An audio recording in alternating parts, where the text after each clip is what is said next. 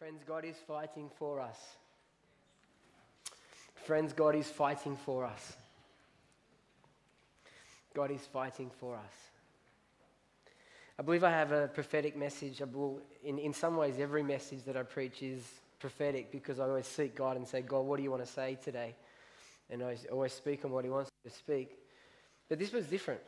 About six weeks ago, I was sitting at Cronulla um, on a Friday on my day off, doing my quiet time, and, and I was reading through Exodus, and I got to Exodus 14, verse 14, and boom, God um, illuminated this verse to me. And I don't know where I put the clicker. Can someone? There it is on A. Joel's hat.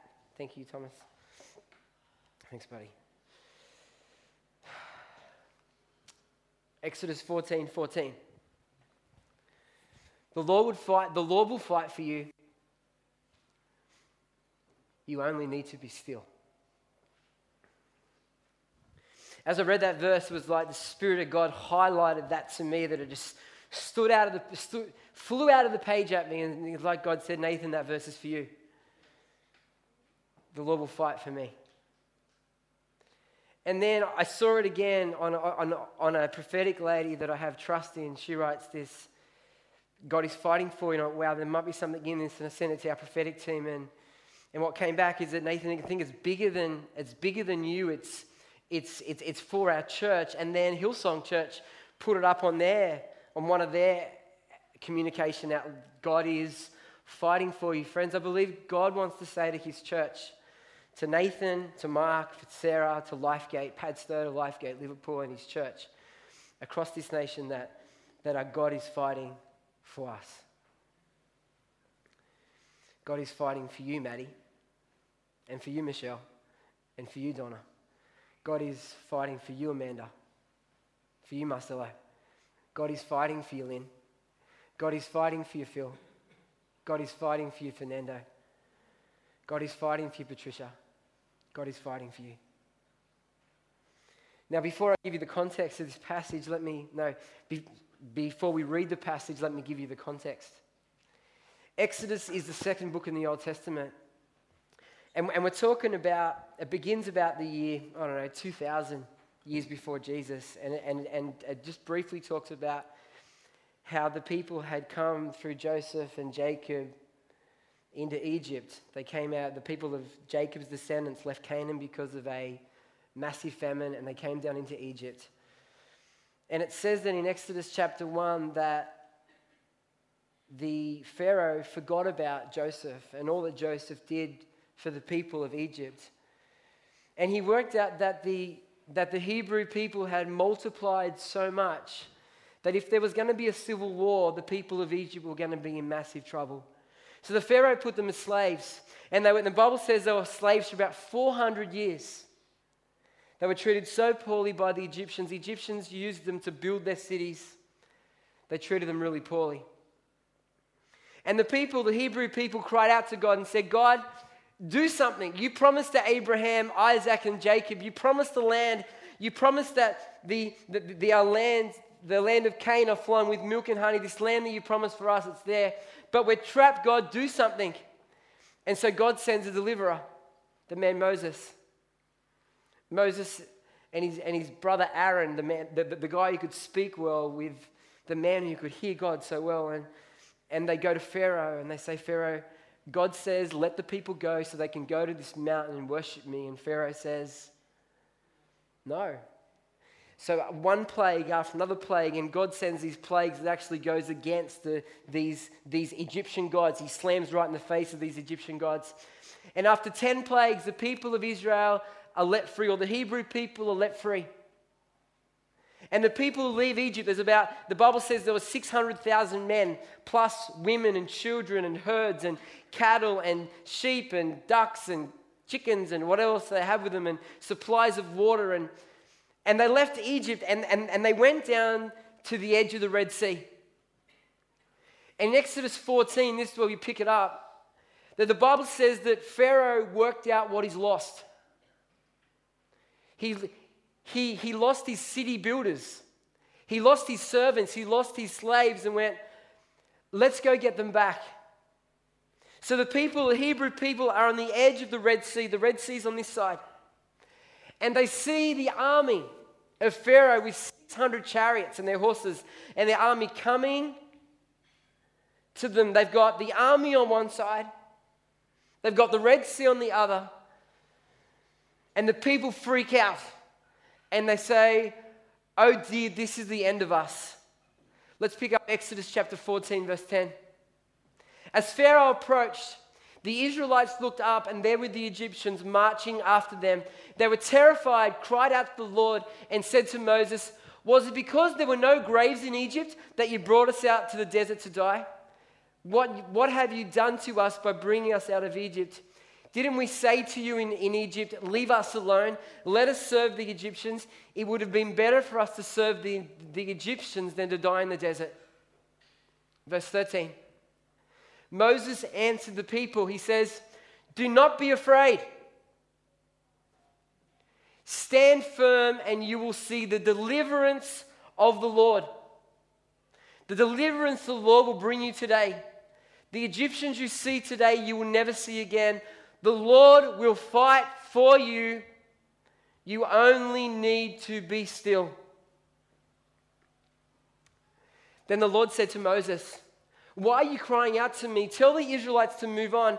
Raise your staff and stretch out your hand over the sea to, to, to divide the waters so that the Israelites can grow the sea, to, to go through the sea on dry ground.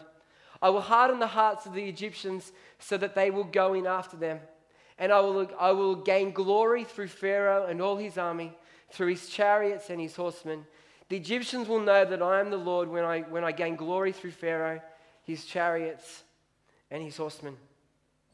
What I want to do this morning is look at each one of these slides one at a time. The first one that we read, and pick out a few things from each one. The first thing about this slide is that the people, the Hebrew people, are freaking out.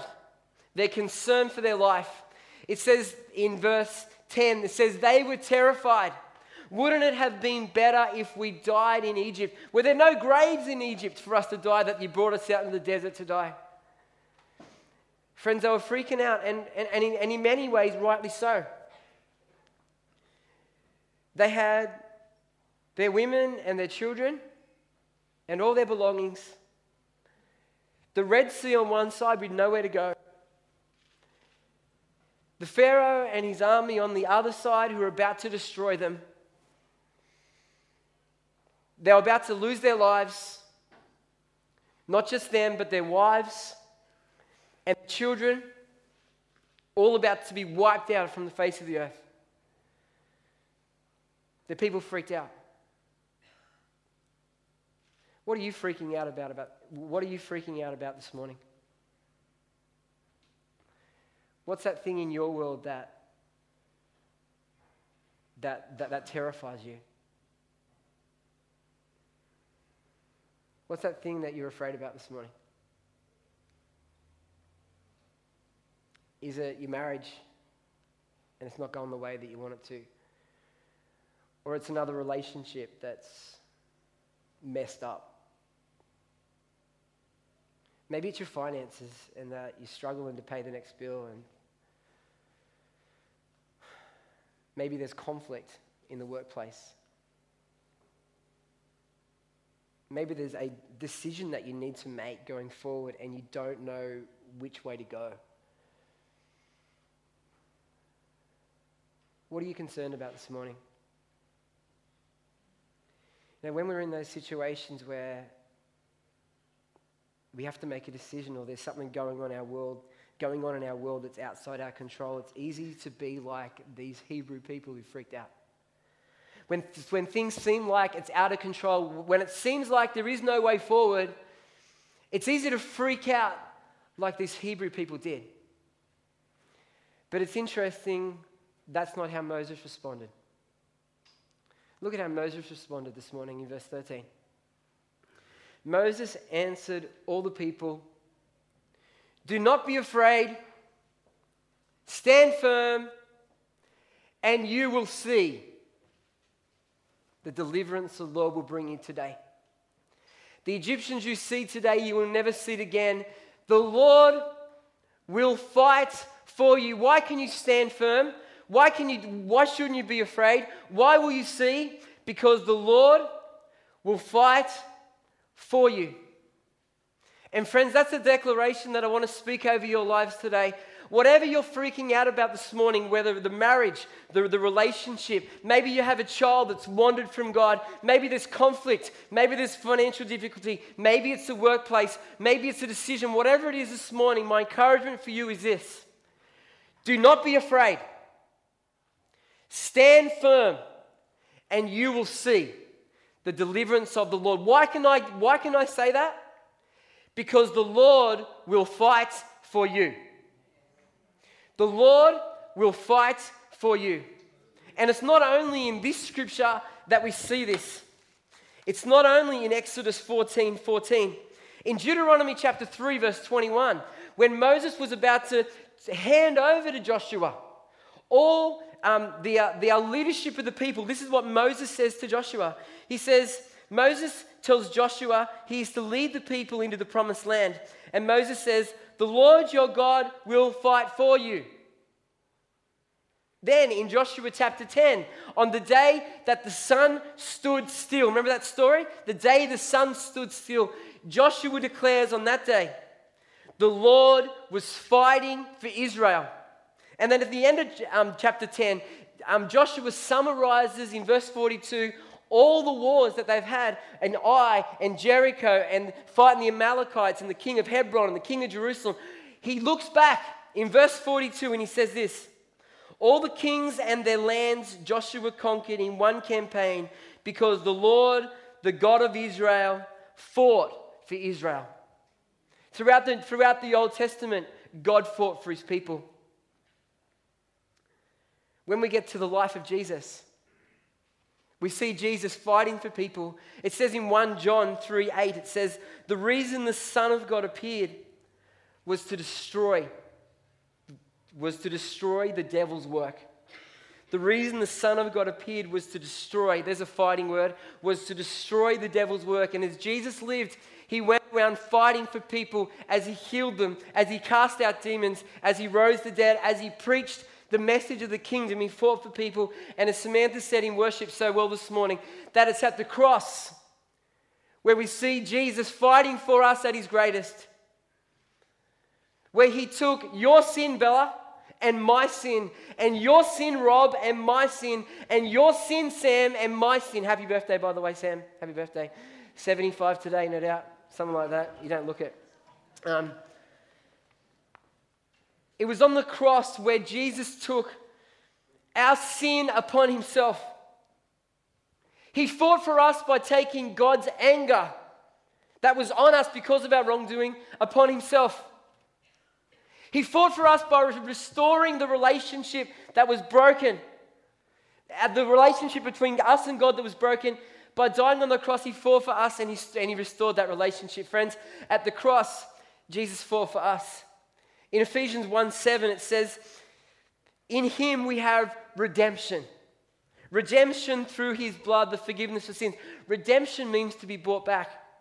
It's a, an analogy you can um, use for redemption is like a prisoner of war. You have a prisoner of war, and a price is paid for them to be freed from that prison and to return to their homeland. Friends, we're like that prisoner of war. We're a prisoner of sin. We're a prisoner to death. And Jesus paid the price for us to be free. And friends, it's not only in his death, but it's also in his resurrection. In his resurrection, he fought for us and he conquered death by becoming alive again. And it's not just in his resurrection, Jesus is fighting for you now. In Romans 8, verse 34, it says, Jesus is interceding for us. He's up there next, to sitting at the right hand of the Father, speaking to the Father on our behalf. Don't ask me to explain what that looks like, but it sounds pretty awesome. In Romans 8:28 it says and we know that in all things God works for the good of those who love him who have been called according to his purpose. God works for the good. He is fighting for us today. The scripture says that he will meet every need according to his riches that are in glory. Romans 8:31, if God is for us, then who can be against us? In Ephesians 6, it says he gives us armor. In Hebrews 13, it says he will never leave us nor forsake us. And friends, on that day, when Jesus returns, he will again fight for us. In 1 Corinthians 15 24, it says, Then the end will come. When he hands over the kingdom, this is Jesus, when he hands over the kingdom to God the Father, after he has de- destroyed, after he has destroyed all dominion. And the Bible says that on that day, that and, and after the judgment, the, the, the devil and all his demons will be thrown into the lake of fire. You like that, Mustelo? Love that. Friends, Jesus fought for the people in the Old Testament. He fought for people when he was alive. He fought for us by dying on the cross, but rising again. He fought for us now as he's in heaven, as he's interceding, as he's moving on our behalf. And he will fight for us when he returns, friends. The Lord is fighting for you. The Lord is fighting for you. Last slide, last passage from verse 15 through 18. And then we have this. After Moses has declared, Stand firm, do not be afraid, the Lord is fighting for you, we then have this. Then the Lord said to Moses, Why are you crying out to me? Tell the Israelites to move on. Raise your staff and stretch out your hand over the sea to divide the water so that the Israelites can go through the sea on dry ground. I will harden the hearts of the Egyptians so that they will go in after him. And if you know the story, that's exactly what happened. The people went through, they got they were safe on the other side, and the waters destroyed the Egyptian army, and the people of God were safe. But as I was reading this, and, and many of you have heard this story, and this is the beauty of reading the scripture over and over again is that God reveals stuff to you each time you read it, and it's regularly different. And look what the Lord showed me. This was fascinating. I, I was so excited. I rang up Ken and I told him on the phone. I said, Ken, guess what I just found? This is cool. This is what we have. We have, listen carefully, the people freaking out. Oh dear, water. Oh dear, army. People freak out. Moses then declares, Stand firm, do not be afraid, the Lord will fight for you. And then we have this. Then the Lord says to Moses, Why are you crying out to me? Tell the Israelites, and then he tells them what to do. What struck me was this it's out of order. In the natural, it's out of order. This isn't the way we do things, this is the normal way. The first passage, they were terrified. Why we're all going to die in the desert. Then we go to verse 15. We go to God. Moses goes to God and say, God, what am I going to do? What's the way forward? And then God speaks to Moses. And then what we normally have is then verse 13. And Moses answers the people, Do not be afraid, stand firm, and you will see the deliverance, for God is fighting for you. Do you, do you, know, you know, where I'm going with this? Who, who's not sure what I'm talking about? Who's, be honest? Not sure? I'm going to go say it again. This is so important. The order that we see in Scripture is not the normal order for us today. We normally freak out, then we go to God and say, God, what do I do? Once we get the answer, then we then say, oh, it's going to be okay because God has said this. That doesn't happen here. We have the people freaking out, Moses saying, You don't need to be afraid because God's going to do this. And then Moses goes to God and say, God, what are you going to do? you got it now? So, verse 10, this is, the, this is normal for us. Then we go to verse 15, what God says. And then, normally for us, we go to verse 13. But that didn't happen back then. The people freaked out, and Moses makes a declaration. Before he knew what God was going to do, before he knew the water was going to part, before he knew who God was, and he knew God's promises. Moses didn't know how God was going to do it. Moses only knew God's promises for his people, and so he makes a declaration You do not need to be afraid. Stand firm. You will see because the Lord will fight for you. I don't know how he's going to do it, but he's made a promise, and that's what he's going to do. Then he goes, God, what are we going to do now? and God tells him, and the river and the water parts. How cool is that? I'm excited by this, if you haven't noticed. Friends, friends, you may not know how God is going to do it in your world, in your finances, in your marriage, in your relationships, in that physical sickness that looks just awful. You, you may not know how God's going to bring that child that's run away from Him back.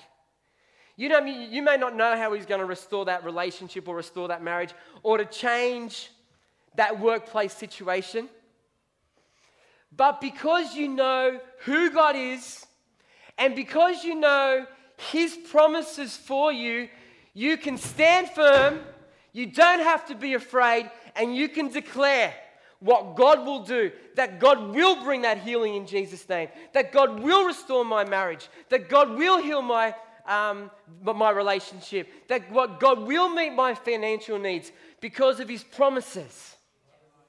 He promises by His stripes, you are, I am, can't remember which one it is, you are healed. It says He will meet all your needs according to His riches that are in glory. He wants, He promises that He wants um, forgiveness of sin. And when, and when God lifts off burdens so that we can come back in relationship with people.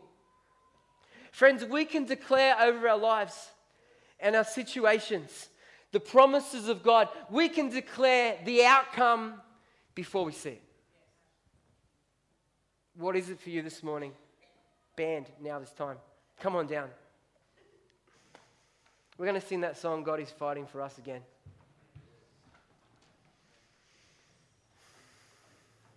And if Nate, if you could do that thing in the background just as I finish, that'd be awesome. It's really distracting when the band goes up, so I'm just going to take a moment.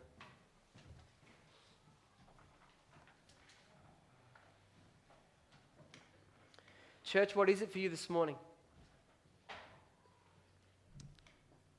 What is it?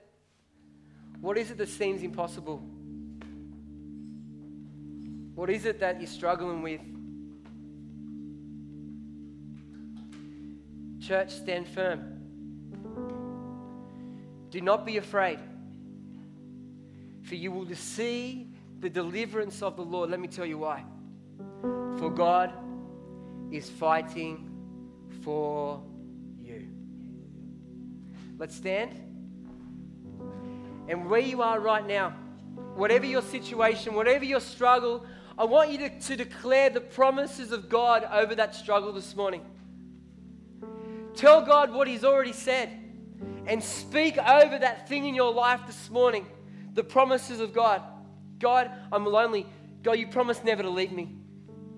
I'm struggling in my finances. No, God, you promised to meet every need according to your riches that are in glory. God, I have this sickness. I am healed by his stripes. Make a de- speak, church. Make a declaration in this place. Speak it out, whatever it is in your life. God, we thank you for what you're going to do in this place this morning. Just like Moses declared before he saw the outcome, before he knew what you were going to do, he made a declaration. And God, we can make those declarations over our lives because of who you are and because of the promises. So, God, we stand here today and we declare breakthrough. We declare freedom. We declare healing. We, we declare your goodness. In the mighty name of Jesus. In the mighty Let's declare God is fighting for us.